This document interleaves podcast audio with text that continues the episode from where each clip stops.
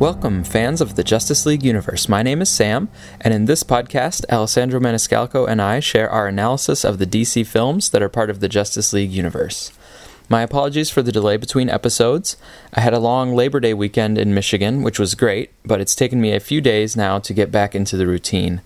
Here, I'm excited to dig a little further into Suicide Squad, a film that has had very impressive legs at the box office, which I didn't expect after I saw the fairly negative critical reviews. Right now, it is well past 300 million domestic, making Warner Brothers the first studio ever to post two superhero movies above 300 million in the same year.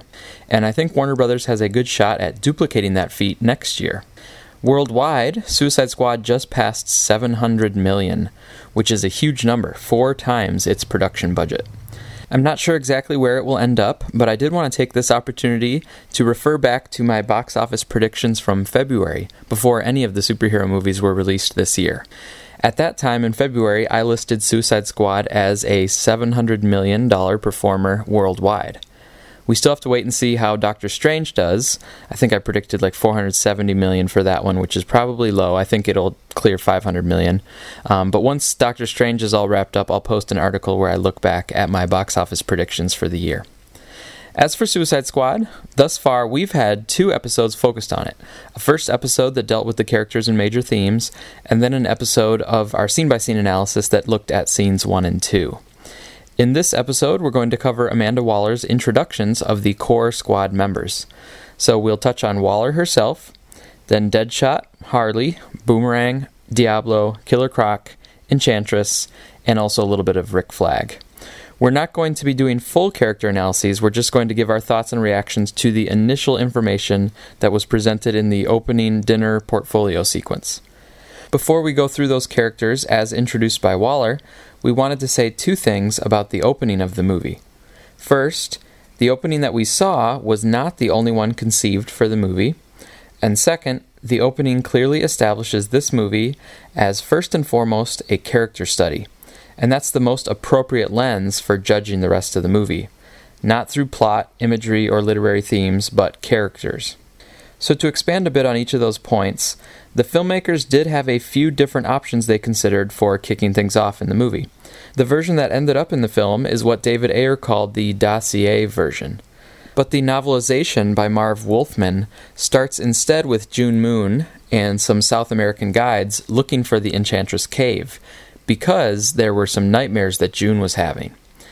Then it goes to Joker's torture scene with Harley before we see Deadshot's mafia informant assassination.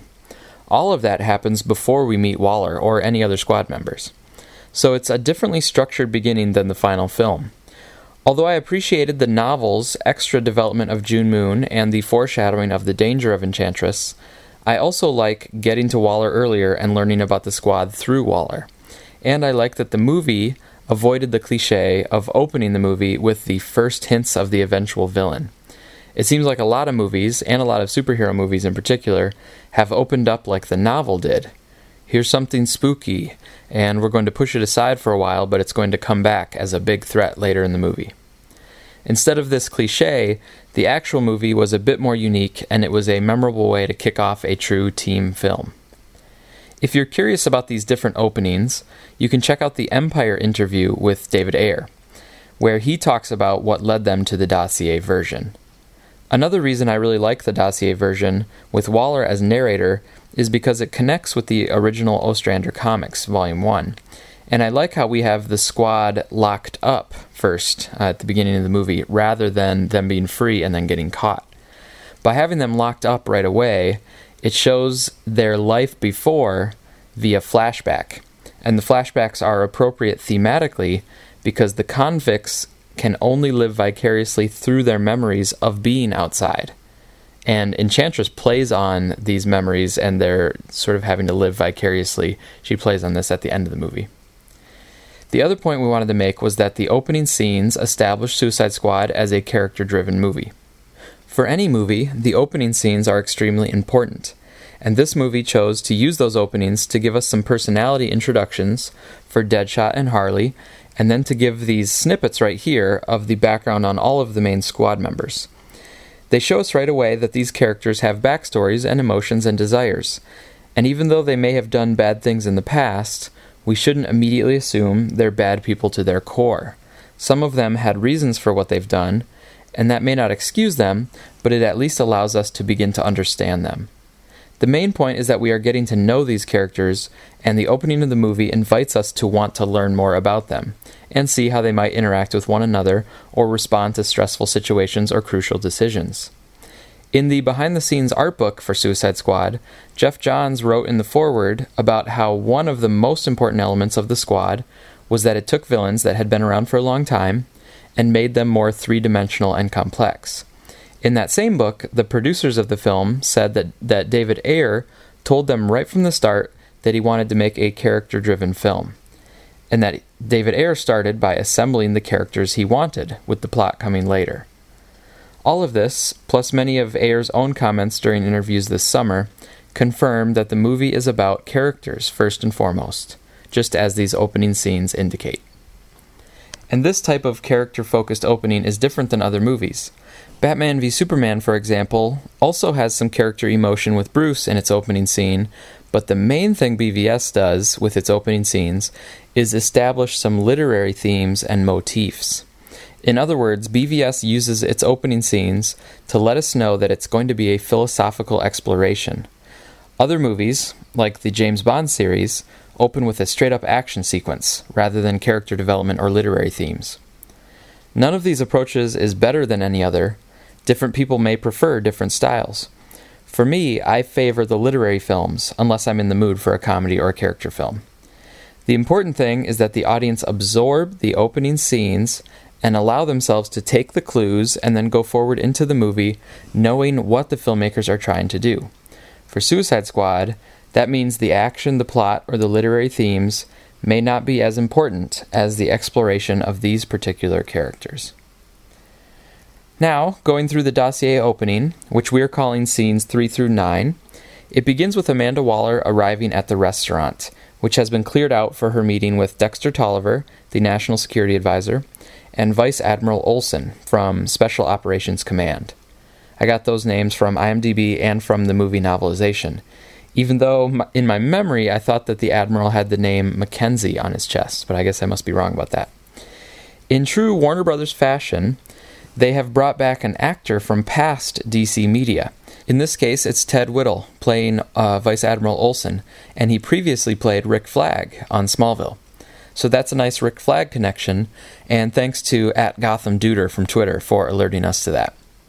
But before Waller joins the men for their confidential dinner, we get an establishing shot of the Washington, D.C. steakhouse and a voiceover from Waller about Superman's death. The world changed when Superman flew across the sky, and then it changed again when he didn't. The footage from Superman's funeral gives us a nice early connection to Batman v Superman, and it also establishes the timeline with respect to the Justice League universe overall, so this is pretty close to after BVS. By the way, I haven't seen the movie recently to confirm this, but Alessandro was wondering if an undamaged Capitol building was shown, when it maybe should have had some scars from the events of BVS. In terms of other implications of Superman's existence, it will come up again in our next episode when we cover the Security Council scene, but here we see a man on the street is selling Superman t shirts with Remember on the back. Superman's reputation as a hero is cemented now as the general consensus in the film universe. But interestingly, Waller gives a self satisfied smirk, almost a smile, as she is reminded of Superman's death. Is she pleased Superman died because this opens the door for her power play? The answer seems to be yes, based on what we see later, and it's alluded to here when she says, That is why I'm here. As we find out by the end of the movie, she views the Suicide Squad as her own personal version of the Justice League that goes in a different direction than Bruce and Diana's team, which was inspired by Superman. If you're interested in these dynamics between the Suicide Squad and the Justice League, then you will be excited to learn that DC Comics will be having a Squad vs. League comic book event later this year. Also, setting up the scene, we got another song cue, this time Sympathy for the Devil by the Rolling Stones. In the movie, Waller is sometimes referred to as the devil and sometimes as God.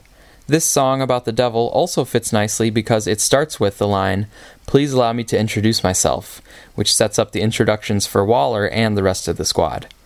There's also a lyric about stealing many a man's soul and faith, a perfect reference to Waller, who is going to take people who have done some bad things, and despite saying that she's going to make them do some good, she's actually going to force some of them to continue doing bad things even when they don't want to, like Deadshot and Diablo. On the topic of Waller, the main thing I took from this scene was her strength in making the pitch to Tolliver and Olson, and the fact that she was cutting into some rare steak while she was doing it. For more analysis on Waller, check out the latest episode from Man of Steel Answers.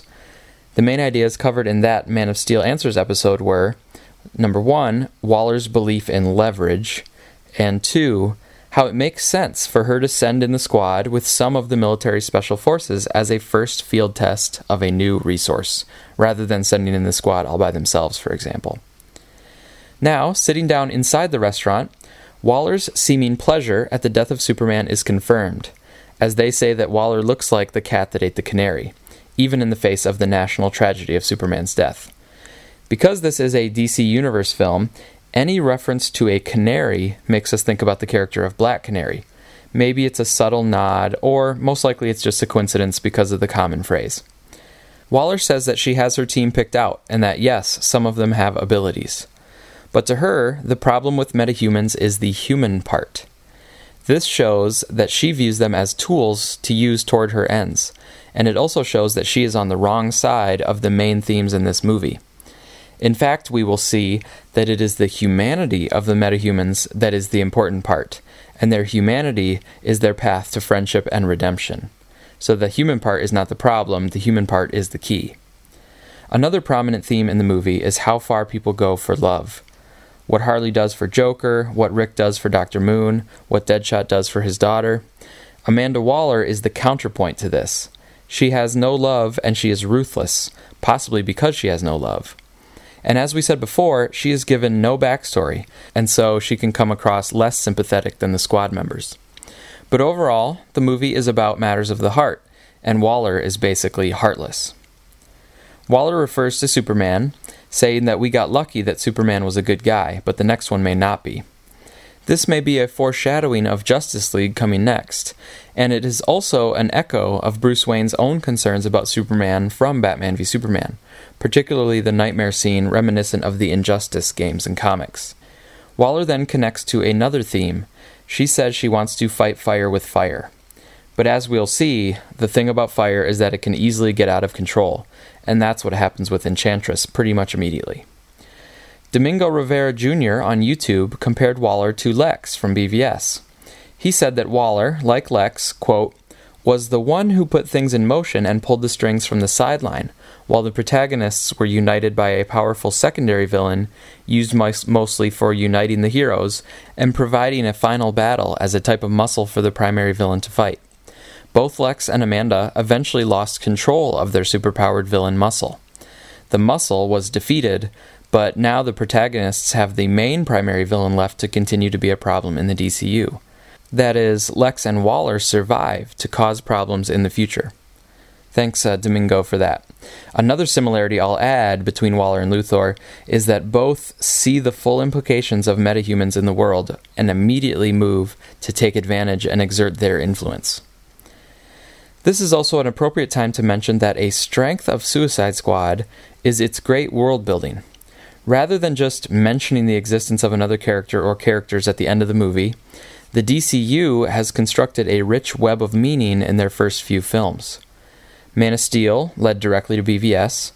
Superman's arc is the logical continuation from first, Superman choosing Earth, to second, Earth choosing Superman, from Clark putting on the suit to Clark becoming the symbol. Superman inspires Batman and Wonder Woman, setting them up for their standalone movies. Superman's death simultaneously inspires the Justice League and also creates the need for the Justice League. The Suicide Squad is the negative reflection of the Justice League. And there are also these Waller and Lex parallels that we just mentioned. Kudos to the DCEU brain trust thus far.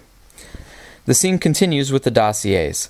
As Waller prepares to go through the squad, one of the men refers to this as Waller's pitch for Task Force X again. So she's pitched this before. But now with Superman dead, Waller says, This time you're going to listen. Floyd Lawton, Deadshot, is first. I really liked all the splash screens for each character, although I'll have to wait for the Blu ray to get all of the information from it because they went by kind of fast. But in the meantime, we can use the behind the scenes book to get birth dates and convicted crimes for each squad member. For Deadshot, the birth date is December 4th, 1978, and he has four murders and one case of extortion on his record. Deadshot gets a second song. This time, it's Standing in the Rain by Action Bronson, Mark Ronson, and Dan Auerbach. A few relevant lines from that song You can see me on the Riviera dressed like a playboy. It's a long shot. The money eases everybody's mind, put kids through school. On the soundtracking podcast with Edith Bowman, David Ayer said that they had to be very efficient with introducing several characters at the beginning of the movie, and choosing songs that fit each character was a good way of bringing in a lot of meaning and visceral connections for the audience to each character. Waller calls Deadshot the most wanted hitman in the world, which has two meanings. He's wanted in terms of being a criminal, but he's also the most in demand assassin on the market. Deadshot's victim in the assassination scene is an informant, which we can glean because Deadshot refers to the FBI as the guy's new best friends, and he later refers to him singing, as in bearing witness against whoever hired Deadshot. The assassination scene is great because it's memorable and builds some nice tension as Deadshot plays a game of chicken with his patron. The scene shows Deadshot's skills, but even more so his personality as a confident, don't take guff type of guy who does the job but does it on his own terms. The fact that he stood up to a mob boss like that right down to the wire should intrigue us as we look forward to seeing how he's going to react to working for Flag and Waller. Deadshot getting paid and then grappling off the roof with his trademark mask cuts right to him spending his money on the thing that he cares most about his daughter. He has not only taken her shopping, but he wants to use the money to set up a more stable life for her. The shame here is that Deadshot may have already been looking for a way to get out of the murder business, but instead, he is arrested and then forced right back into killing. So the system that is supposed to be about re- rehabilitation is actually the thing that gets in the way of his own self improvement. The scene with his daughter is nice because we get to see Gotham again, this time with snow, making the setting a bit more memorable than just something generic. And Floyd is wearing a cross necklace, and according to the behind the scenes art book, Floyd's jacket was his father's jacket, emphasizing the family connection as the redeeming part of Deadshot's character. We can infer that Floyd's ex wife is not a great mother, but we never actually see her in the movie. The focus is on Floyd and his daughter. The daughter, Zoe, also gives us an explicit statement of one of the themes of the movie. She says, quote, I know you do bad things, but I still love you. This movie explores that idea of whether someone should be disregarded or thrown away once they've done something bad. Jay Hernandez described this exact theme in the behind the scenes book.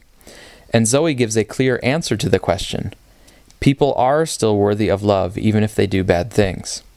Floyd deserves the love of his daughter. Harley deserves to be loved and not just possessed. Diablo deserves love, even though he made a horrible mistake with his family. And Croc deserves love, even though he has become the monster that people assumed he was. Floyd hears what his daughter says, but he doesn't take it to heart yet. That resolution won't come until the end of the movie, after the gun barrel shifts to love and we see him back with his daughter. At this point, here in scene 4, Floyd Lawton is not being truthful with his daughter. She says he does bad things, but he insists that's a lie.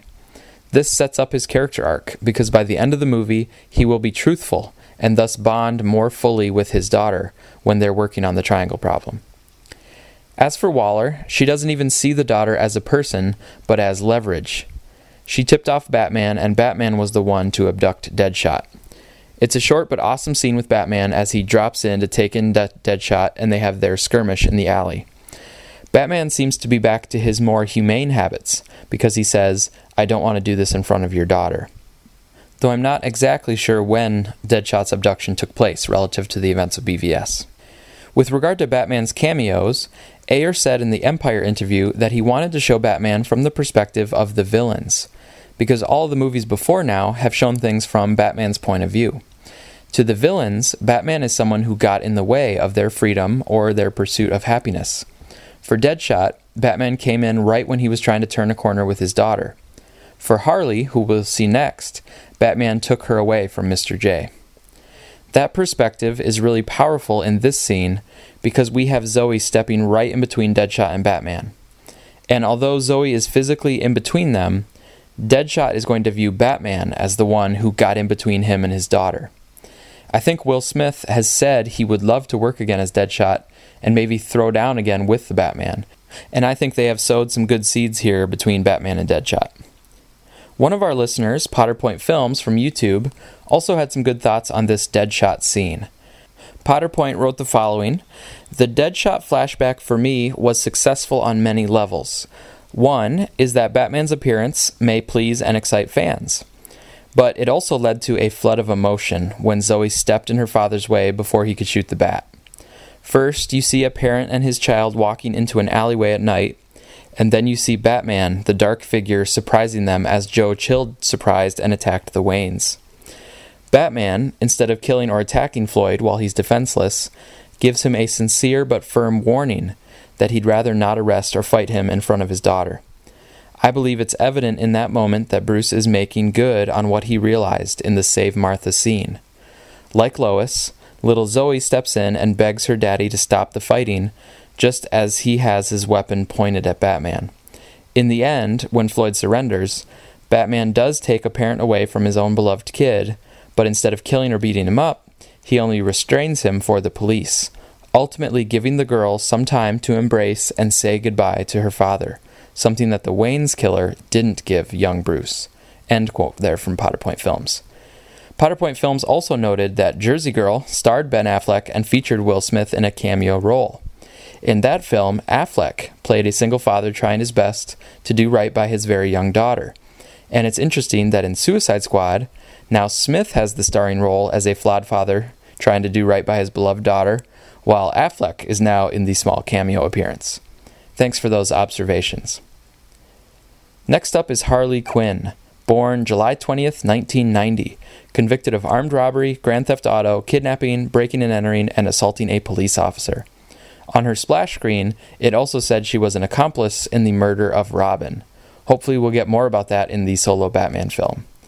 I'm pretty sure I saw that Harley and Deadshot both had splash screens that listed Gotham as being in New Jersey. Let me know if I'm interpreting that correctly. Do we have it confirmed that Gotham is on the east coast of the United States, and thus Metropolis is there too, just across the bay, either in New Jersey or a neighboring state? I'm guessing Metropolis is in New York State, and then either New York City doesn't exist or it exists near Metropolis. Anyway, like Deadshot, Harley gets a second introductory song, Rick James' Super Freak. I think that's pretty self explanatory. And it is cool that as Joker is talking to Harley, the song kind of bends and goes out of tune, which makes the audience subconsciously uneasy as we listen to the Joker. Right after that, there are also subtle Joker laughs mixed into the ambient noise of the scene. Harley, like the Joker and Diablo, has quite a few tattoos. In the behind the scenes book, it says that costume and makeup people wanted to give Harley more tattoos on her right side than her left, and this lack of balance was done on purpose because the character is not well balanced psychologically. Overall, this scene gives more information about the backstory of Harley, and in particular her relationship with the Joker. Margot Robbie, in the behind the scenes book, said that she came to think of the relationship more as an addiction for Harley rather than true love. On Tipsy Talk, Robbie referred to some additional flashback scenes they filmed. Quote, we filmed so much of our backstory. They probably realized the emotional through line of the story had to be the mission we were on, and kind of explaining the Enchantress's position and all that kind of stuff. And the backstory stuff is like magic. Some of the stuff we shot is insane. They are flashbacks meant to be snippets. But I think when we were filming, maybe we got too engrossed into flashbacks. Especially when you got Jared. He's going so deep with that character, and we're all like going really deep. And David Ayer goes really deep with the characters. Yeah, so there's a lot. but it didn't make sense to confuse the current present storyline to incorporate all of that. End quote. This is similar to what Leto said about filming a lot of Harley Joker stuff, but much of it getting cut in service of streamlining the main story of the film. As the Suicide Squad cast guys explained, it's also that a lot of the stuff may have been filmed as full scenes, but were only meant to be used as quick snippets or moments mixed in with a flashback. One important moment like that, and I think it was around here that they included it in the movie, was the shot of Harley dancing with the Joker against a black background, and that was an homage to the original Harley costume and to the classic cover by Alex Ross of the Batman Harley Quinn comic book. The scene here with Harley has two main sections. First, we see how the Joker used Dr. Quinzel to get out of Arkham, and second, we see the Joker's leadership style at his nightclub when he has the run in with Monster T. In the first instance, we see a therapy session between the Joker and Dr. Harleen Quinzel, and he manipulates her into helping him break out from Arkham. How does the Joker repay her for her help? With torture. He played her to get out, and then he's playing with her like a toy. But she says, I can take it. Waller narrates, They became the king and queen of Gotham. We see the Joker with his servants and handlers who know that he doesn't shake hands, and we learn from Monster T that Joker is like a mobster, running lots of illicit business. There's the great sweet talking line, and I think really the whole scene with Monster T is really well made. It's a unique setting, we have some intriguing characters, and there is great tension as we can feel right along with Mr. T that the Joker could do anything at any moment. And there really is no right answer for Monster T. He can't appreciate Harley because the Joker is jealous, nor can he decline her because the Joker would be offended. It's a great way to show the Joker's power, his possessiveness, and also his total unpredictability. It also gives us another uh, classic line from the Joker You don't want no beef. I'm kind of hoping that this line will overtake Where's the Beef for number one beef related catchphrase. As an interesting piece of trivia, in the novelization, Joker actually made Monster T shoot himself. And maybe that's how it happened off screen in the film too, but my initial impression from the film was that the Joker shot him or someone else shot him. Having played with a man's life as some evening entertainment, Harley and Joker then take their date night out on the road. We see Joker's very striking purple Lamborghini. If we thought the Joker was unpredictable, Waller says that Harley is even crazier than him, more fearless. This may be true, but it also may be part of Waller's sales pitch, so maybe she's exaggerating. We get Batman's second cameo, or Batsy, I guess we should call him. They did a nice job filming the Batmobile, and we get Batman atop the Lamborghini with Harley shooting through the roof. The Joker then drives into the water, with Harley shouting that she can't swim. There's a very smooth dive scene from Batman, and we go underwater. We don't see where the Joker goes, uh, and that'll happen again later in the movie too. But here we do see Harley unconscious for a moment before she awakens and lashes out at Batman with a knife. Batman punches out Harley. Now, I've been surprised to see some complaints about Batman punching a woman here, but she was actively attacking him, and he did go on to save her from the water. If it was a male, he would have been allowed to punch him, so it seems like a double standard that he's not allowed to punch Harley. And if females are going to be the co leads and the main villains in movies, like they are in Suicide Squad, or if they're going to be the solo lead, as in Wonder Woman next summer, then they have to be allowed to be attacked. Maybe the mouth to mouth resuscitation was unnecessary, but I think it fit with the overall style of this sequence and the exaggerated interactions that come along with Harley. Waller says Harley is in the same hole as Deadshot. Then, Waller moves on to Digger Harkness, George Harkness in his file. Born December 9, 1985, charged with robbing a diamond exchange and armed robbery. Waller says the tabloids call him Captain Boomerang, so that's where his name came from. His song is by ACDC, Dirty Deeds Done Dirt Cheap, an Australian band for the Aussie, perfect choice. On his info splash screen, it says, Fetish Pink Unicorns. That's funny. And it just confirmed to me that I really like these splash screens and the energy they brought to the first 15 minutes of the film. Boomerang is shown stealing some diamonds, and then we get a Flash cameo directed by Zack Snyder.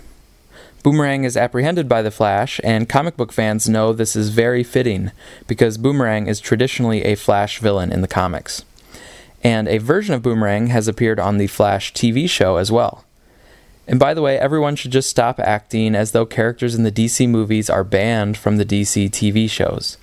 We not only have Barry Allen and Boomerang in both movies and TV, but we also have Deadshot, Superman, Deathstroke, Amanda Waller, and the Suicide Squad itself appearing in both. Some people might counter and say that the Suicide Squad had to be taken off TV because the movie was coming out soon. But recent reports are actually saying that the Suicide Squad was specifically put into the TV show to test the waters and prepare things for the movie to come out later. Anyway, during the robbery, Boomerang shows his true colors by taking out his own partner. This foreshadows how he'll use Slipknot later on. And it sets up Boomerang's arc, where to even stand by his team by the end is quite a bit of a character growth for him. In response to Boomerang's initial backstabbing, though, the Flash says, No honor among thieves, eh? This sentiment will get repeated later at the bar, and it's a worthwhile idea to consider in a movie about villains. Do they have honor? And if so, in what is that honor rooted?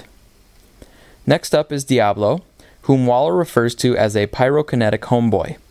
His name is Chato Santana, born June 3, 1981, and convicted of murder. But we know he was also involved in drug and gang activity, where he used his metahuman abilities to further his gang career. He was part of the Hillside Gang, which might be a reference to Hillside Trece from Training Day, I, uh, David Ayer's breakout movie. On Diablo's info splash screen, it says, True extent of his power unknown. This foreshadows the climax, where he seems to have full demonic powers, not just fire powers. Diablo is set up differently than the other squad members because he was not caught, he surrendered. At this point, we don't exactly know what happened, and we are meant to wonder about it until the bar scene when he finally reveals his dark secret. But here we do see security video from the prison, which will be used later when Waller is forcing Diablo into the squad. I also noticed that Waller doesn't describe Diablo's prison yard fire as horrendous or tragic, she says it was incredible with a sort of admiration in her voice.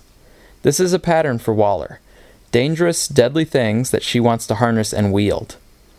It not only happens with Enchantress and the squad, but also with the eyes of the adversary later. When she learns about Enchantress's army, Waller is intrigued and wants to use the technology for herself. Diablo's song is Slipping into Darkness by War, which is a California band, and Diablo comes from Los Angeles, as does David Ayer, by the way. Next up, Killer Croc, aka Waylon Jones, born June 3rd, 1968. So he shares a birthday with Diablo, but Croc is 13 years older. Croc has assault, murder, kidnapping, destruction of property, and biting a police officer on his record.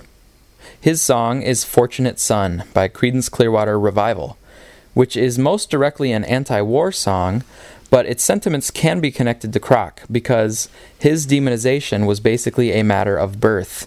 And if he had been born differently or to a more privileged class, his whole life would have turned out differently and less violently. The most significant thing for Croc in this intro scene is that Waller says he looked like a monster, so they treated him like a monster, and he became a monster. Right when Waller is saying they treated him like a monster, it shows the guard feeding him a carcass, this touches on important questions of like how somebody turns bad or what causes them to go bad. Is it something about their environment, the way they were treated, or something inherent to them? In Croc's case, he's an example of the way that he's treated, sort of forcing him into fulfilling those expectations. Right when Waller is saying that they treated him like a monster, it shows the guards feeding him a half carcass. And right at that same moment, the filmmakers cut to Waller eating her own bite of raw steak. We may not realize it yet, but upon second viewing, it's clear that the filmmakers are inviting us to wonder who's the real monster Croc being fed that carcass, or Waller chomping on her raw, rare steak. In the behind the scenes book, David Ayer described Croc as a gentle giant who just happens to eat people. Croc was chased out of Gotham by the Bat, not captured by Batman. Croc tried to find sanctuary but never found it. I noticed that the security advisor was scared and repulsed by Croc right away, saying Jesus when he saw the photo. This proves the point about how people have treated Croc without giving him a chance. We'll see later that the squad is actually accepting of Croc and doesn't judge him based on looks. There might be a theme there about people behaving according to how they are treated. Finally, Waller gets to the best that she saved for last the witch. On Enchantress's info screen, it says, Relatives, brother in a jar. That obviously becomes important later. Waller calls her a sorceress from another dimension, another world. So we're not exactly sure which it is. We do know that she was found by archaeologist Dr. June Moon. Now, in this case, June Moon is not an alter ego like all of the above. June is a separate person who has been possessed by the Enchantress. The novelization gives a little bit more context to that archaeological trip, but still not a full backstory on Enchantress, at least not up to the point that I've read in the novel. I like the cave setting though, and I really like the smoky design of the witch here. Waller says she is the most powerful metahuman that they've encountered. Tolliver asks, Where is the witch now? And Waller says, She's in my pocket. Classic hubris. So right away, we, the audience, should be expecting something to go wrong with Waller's control of Enchantress. Waller goes on to explain about finding the heart and how Enchantress is vulnerable without the heart. Tolliver and Olson are skeptical of the team overall, as is Flag later. And so it's weird that some critics of the movie act like this is something the film overlooked. Critics have said the squad is not a very impressive or disciplined group of people. But the film explicitly addresses this, and Man of Steel Answers summarizes this nicely in the, the Waller episode. There's a good quip about the Joker's girlfriend, it's funny, and then the men explicitly ask Waller how she's going to control the squad. She responds by citing her own skills of manipulation and then explains that she has enlisted a fine soldier, Rick Flag, to lead the team. Having a respected soldier at the helm of the squad probably alleviates some of those concerns, but it's also a good point for Waller to make because it proves that Waller can get what she wants. She actually manipulated Flag too, not just the villains. She set it up so that Flag would fall for June Moon. Just as I hoped, it got personal. There's a great visually striking scene where Flag discovers June in the bathtub in her apartment, and she begs him to help her. This appeals not only to Flag's attractions as a male, but also to his desire to help others and be her personal hero. Waller says she has Enchantress's heart and June Moon has Flag's. Therefore, he'll follow my orders like Holy Writ. This is the first reference to Waller's commandments as basically godlike. Waller wraps up her pitch for Task Force X with the summary in a world of flying men and monsters, this is the only way to protect our country. Note that she's not saying these particular people are the best ones ever, and yes, they're not even all metahumans. Deadshot is near supernatural in his abilities, and Croc is extra strong and vicious, but really, Enchantress and Diablo are the only true metahumans. She didn't say that these are the only people who can protect our country.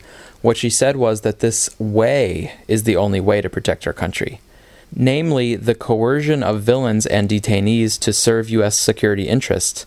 That is what she is proposing. And it's that ability to coerce people into doing Waller's bidding that will be put to the test throughout the movie. And what we find out by the end is that neither coercion nor leverage are quite as powerful as Waller thought they were. So that's our episode. The keen observer might have noticed that Slipknot was not included in this dossier opening to the film. I do have his info from the behind the scenes book, though. Slipknot, aka Christopher Weiss, was born February 23, 1974, and was convicted of armed robbery and murder. In the Empire interview, Ayer said that they didn't want to play around with a misdirect for Slipknot, because that would have wasted precious screen time and probably wouldn't have worked anyway. The audience knew what to expect. I, for one, thought it fit with the humorous, irreverent tone of the movie, to just send him to his death as soon as the opportunity arose. Now, two quick things I missed in scenes 1 and 2. Harley's swing was probably made from a torn up straitjacket, not bed sheets. And Floyd's punching bag was made with a rolled up mattress. So it's pretty realistic, and it also shows both were somewhat creative in trying to keep alive a portion of themselves while they were in Belle Reve. Also, a few episodes back, we shared some initial thoughts about themes in this movie. We have another one to add to the list, and we thank Brett Culp on Twitter for his insights on this theme. Namely, that people must own their past, not avoid it or escape it. So, by owning it, they can choose to accept it or move beyond it. For Deadshot, he's denying his history to his daughter. Harley, she's become a different person and is denying her desire for a normal life. Diablo is retreating from life because of the horror of his past deeds. Killer Croc accepts isolation because of his extreme differences. Boomerang seems somewhat comfortable with who he is, but later we'll see that he tries to deny that he was involved in those bank robberies, although no one believes him for a second. As we continue our analysis, we'll see some of these literary themes playing out, but I honestly think for Suicide Squad, the more appropriate analysis might be to draw connections from the movie to the source material in the comics. In other words, it might be a richer playground for comic book readers than the movie is for literary scholars. I dabble in both, but I can't say I'm the most well read on the Suicide Squad lore. I've read the first two volumes of the classic Ostrander run that started in 1987. I read the first two volumes of the New 52 Suicide Squad. I peeked at the new Suicide Squad in 2014, and just recently I read Suicide Squad Rebirth. So, in an effort to acknowledge the various connections that might be made to the comics, here are a few of my broad thoughts looking across the movie and those comics. So, first, uh, John Ostrander and Luke McDonnell from 1987 Post Crisis. Um, they created Amanda Waller and reconceived the squad as a governmental black ops unit. So, that's basically the origin of Suicide Squad as we know it now. They also created Belle Reve, and the psychiatrists and backstories were used to humanize the villains on the team. Early characters there were Rick Flag Jr., uh, Rick Flag Sr. was kind of the lead of the original version of the Suicide Squad before Ostrander. But we got Rick, Rick Flag Jr., Deadshot, Captain Boomerang, Enchantress, Bronze Tiger, Nightshade, Nemesis, and Mindboggler. Flag and Deadshot have a rivalry in those books because they recognize some similarities between themselves, but they don't want to admit it. Enchantress gets out of control and messes up a major mission. Boomerang is crude and kind of horny, and the final issue of Volume 1 puts it perfectly when they said that Boomerang is content with who he is, but no one else can stand him, at least not at first. So lots of connections there from the original Ostrander stuff in 87 to the movie. Um, Adam Glass and Federico Dallocchio, they did the New 52 run starting out on Suicide Squad. They again had Amanda Waller and the Black Ops angle, and they have Belle Reve and they have bombs in the neck. Deadshot was the field leader there. Harley Quinn is a key player on the team now, and her unhealthy relationship with the Joker affects the squad in some of the story arcs. Other characters were Captain Boomerang, El Diablo, which was uh, Chato Santana, who was created in 2008 by Jai Nitz, but now was con- included on the squad. There was King Shark instead of Killer Croc, and they also had Black Spider on the new 52 Suicide Squad. Sean Ryan and Jeremy Roberts in 2014 started the new Suicide Squad. They had Black Manta, Joker's daughter, Reverse Flash, um, so that's different. But they did have Harley Quinn, Deadshot, and Captain Boomerang. Right now, we have DC Rebirth underway, and that is by Rob Williams, Scott Williams, and Jim Lee. They open with Amanda Waller and President Obama arguing about the ethics and the realistic need for a black ops program like Task Force X. Their team includes Deadshot, Harley, and Boomerang, so uh, those three show up quite a lot, you know, since 2011. And the Rebirth issue brings back Rick Flag uh, as a reluctant but moral leader. I really like the Rebirth Suicide Squad issues thus far, so if you're looking for something to check out, there is the classic Ostrander stuff from 87, but my first recommendation would actually be the Rebirth Suicide Squad that just started, you know, a couple months ago. Also, John Ostrander just returned to do a Suicide Squad one shot last week. So I'm looking forward to reading that one too. I have it on my shelf, I just haven't gotten to it yet. So, of course, a lot more could be said between the comic books and the movie. For example, you could analyze the choices and characterization between the different versions. You know, which kind of take on Deadshot do you like the best? You could dissect the design and visual style, and you could argue about whether the decisions of what to use in the movie and what to leave out were the best or most justifiable decisions. but I don't think I'm the best situated to make those arguments. If you've read lots of Suicide Squad comics, though, or if you have lots of thoughts on this topic, we'd love to see your thoughts in the comments. And thank you for listening. Be sure to also check out the Suicide Squad cast and the Man of Steel Answers podcast.